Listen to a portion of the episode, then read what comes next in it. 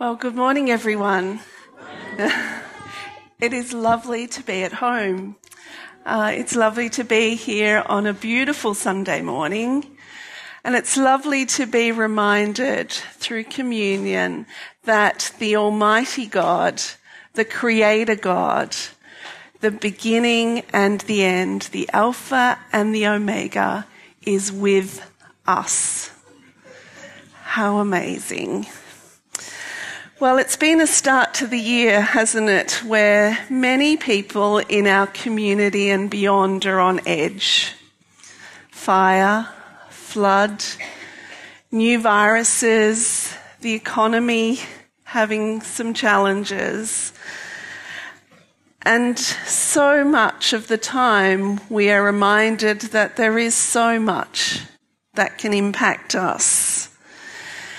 And God has always said from Genesis 3 on that this world created by Him, beautiful and majestic and awesome, would, with people demanding to be in charge, also be a place of pain and of sorrow.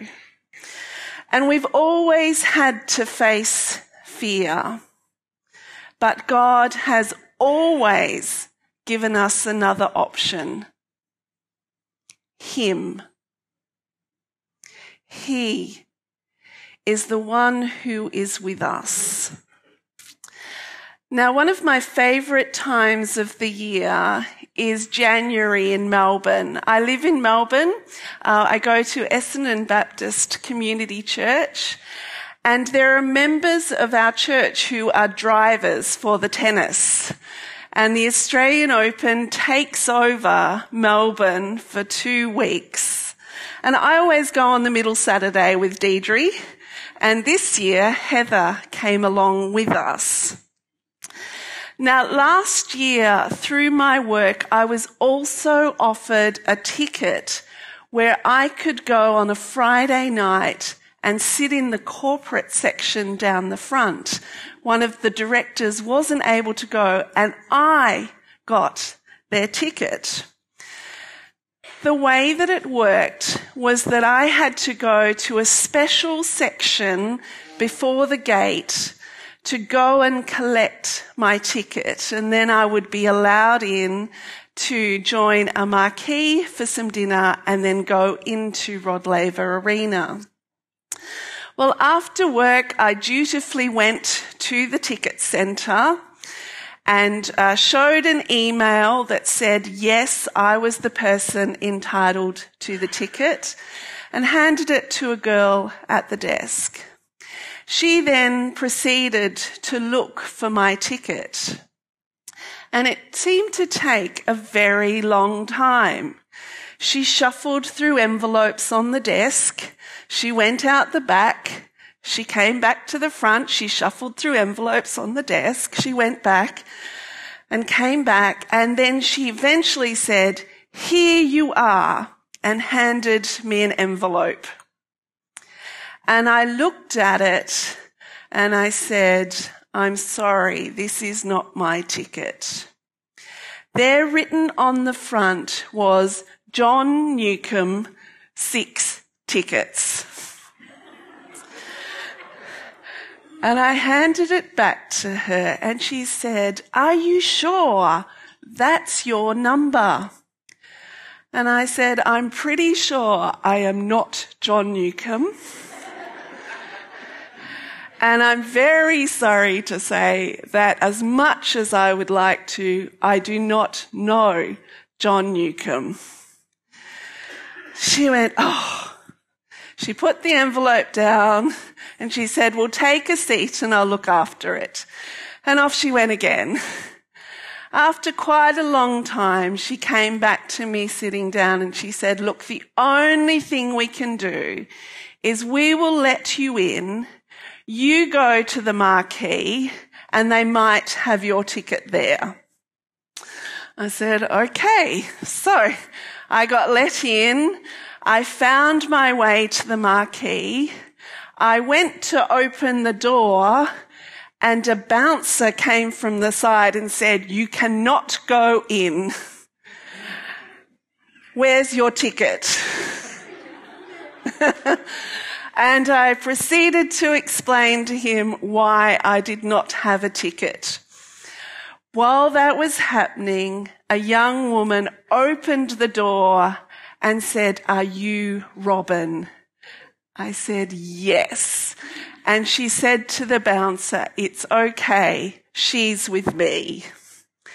And I walked into the marquee and there was my ticket. I was only there for a few minutes when the door opened and who should walk in? John Newcombe.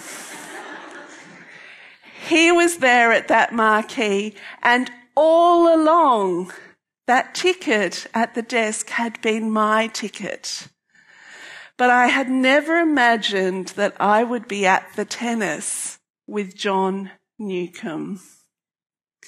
Well, as amazing as it is to be at the tennis with John Newcombe, how more amazing is it to be in life every single day, every minute, every second with the creator of the universe. Our God is with us. Our Bible reading this morning is from the book of Isaiah, and then we'll also go to the New Testament. Both of the passages we will look at today are very well known passages. First one is Isaiah chapter 41, verses 8 to 10. So Isaiah 41, verses 8 to 10.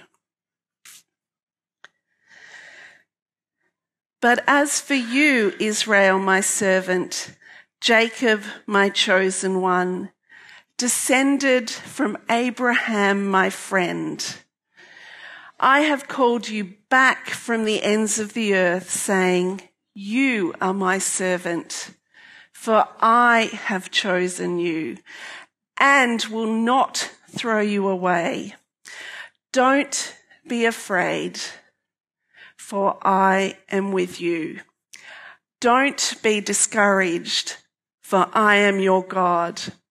I will strengthen you and help you. I will hold you up with my victorious right hand. So well known passage. And I remember very much being in youth group here and singing, fear not, for I am with you. Fear not, for I am with you. A very common chorus. So do not fear, for I am with you. Do not be dismayed, for I am your God. I will strengthen you and help you. This particular passage was written at a time for God's people when they were in desperate straits. The edges of their homeland had been invaded by the Assyrians. And some of the people of Judah had already been taken away into exile. And Isaiah, just two chapters before these verses, had warned their king that around the corner were another army, the Babylonians. And this time they would take away everything everything out of the palace, everything out of the community, including the people, their homes, their children, their livestock. It would all go to Babylon. And it's hard to fathom how much grief and depth of loss that would represent to be carried away from your home. Yet into that time is when God speaks these words to his people. Do not fear, for why I am with you. We're just going to look at two parts of those four words. I am with you. First of all, it really matters who the I is. So I am with you. Who is prepared to say that they are with us? If we go back to my tennis story, I could have been standing outside that door till I was blue in the face, saying, I'm with them. That's my spot. That's my ticket. What changed was when the woman opened the door and she said, I am the one with your ticket. Do you see who the I is really matters? And the I is God Almighty. God says, I am with you. And only because of that, we can say we are with him. It is all possible because he said, I am with you. Secondly, notice God says, I am with you, not you can see me. Don't be afraid, I am with you. Not don't be afraid, you can see me. Sometimes you notice children will be terrified if they lose sight of their mum and dad. They can be standing just a few meters away, but if they don't see them, they can become very scared. The child may never ever have been in danger, but their inability to see makes them afraid. God doesn't make this do not be afraid dependent on us. On New Year's Eve, I drove back from Kerang to Melbourne to go to a concert in the Arts Centre right in the middle of the city with some friends. The concert went till about 11:30 at night and we decided it was a beautiful evening. There were thousands of people in the city. So rather than rush back home, we would go for a walk. And along St Kilda Road is a beautiful long boulevard going out from the Arts Centre of 100 year old elm trees. And so we were walking along under the elm trees with hundreds of other people. and we heard this funny crack. Now, I thought it was a stray firework that had gone off a bit early. But within seconds, bang, a branch had fallen down about that long, and on that branch was a possum. Looking like a surfer, but on four legs. we were startled. He or she was just as startled and stood there stunned. Within seconds, hundreds of people had their phones out, taking photos of this little possum who in time recovered, wasn't hurt, and then scampered back up the tree. Now, we had no clue whatsoever that that possum was there in the trees. And if that branch hadn't have broken, we would never have seen that possum. But did it change the fact that the possum was there? No. See, God knows that our ability to see is constrained in this world. We are limited. But it never changes the fact that He is there. He is with us always. And He's promised to be with us always, forever. So it matters who the eye is. It doesn't matter whether or not we can see him.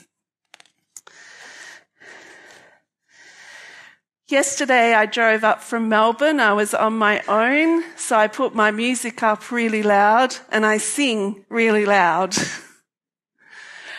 I also put my music on shuffle. That means I have no idea what song is going to come next out of my music library. And it's not uncommon that one of the songs that pops up is a Christmas carol. So yesterday I was singing along to Christmas carols. And in some ways I think that's not too bad. It's great to celebrate Christmas all year round and to reminded that God is with us in Jesus. Our second Bible reading this morning is from Luke chapter 2. It's a Christmas reading. And it's Luke chapter 2, verses 8 to 14. And many of you will know this very, very well. Luke chapter 2, verses 8 to 14. That night there were shepherds staying in the fields nearby, guarding their flocks of sheep.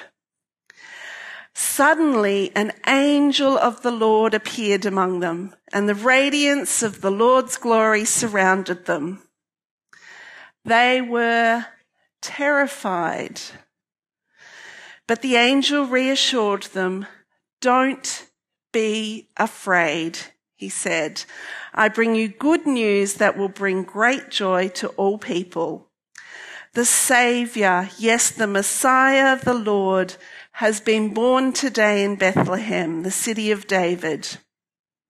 And you will recognize him by this sign. You will find a baby wrapped snugly in strips of cloth lying in a manger.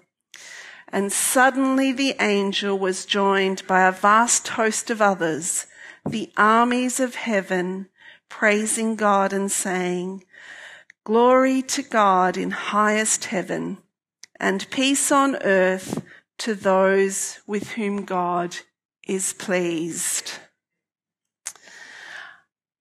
Throughout the Christmas story, so many times people are told, don't be afraid. Zechariah in the temple, Mary when the angel of the Lord comes to her, and the shepherds in the field. It's completely incredible that at the one time people should be most terrified when they are face to face with the messenger of the Almighty God, their creator, the one who with a word could eliminate them for eternity. It is then God also says, don't be afraid. God is so good when He knows at those points in time when our fear of Him will be a barrier. The very first thing He does is to take it away. To say, don't be afraid. God wants to interact with us. He knows we'll be scared. And yet his words to us are comfort. Don't be afraid. So God says, do not be afraid. I am with you.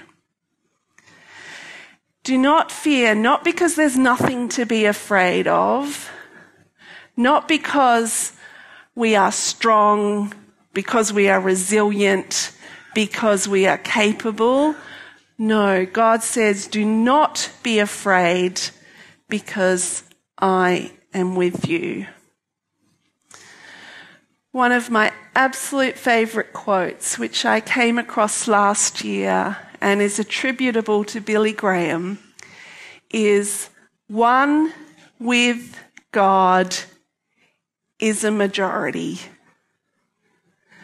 One with God is a majority.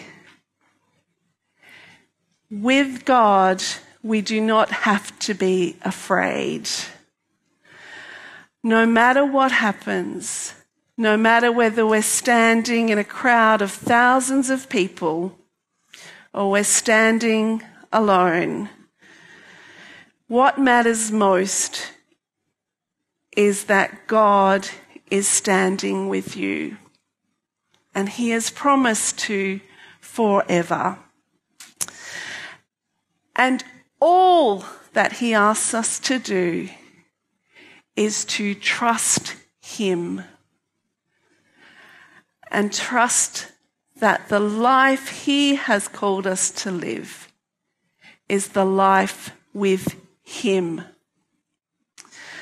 So, blessings to all of you as you continue to stand in the majority, standing with God wherever you are. Let's pray.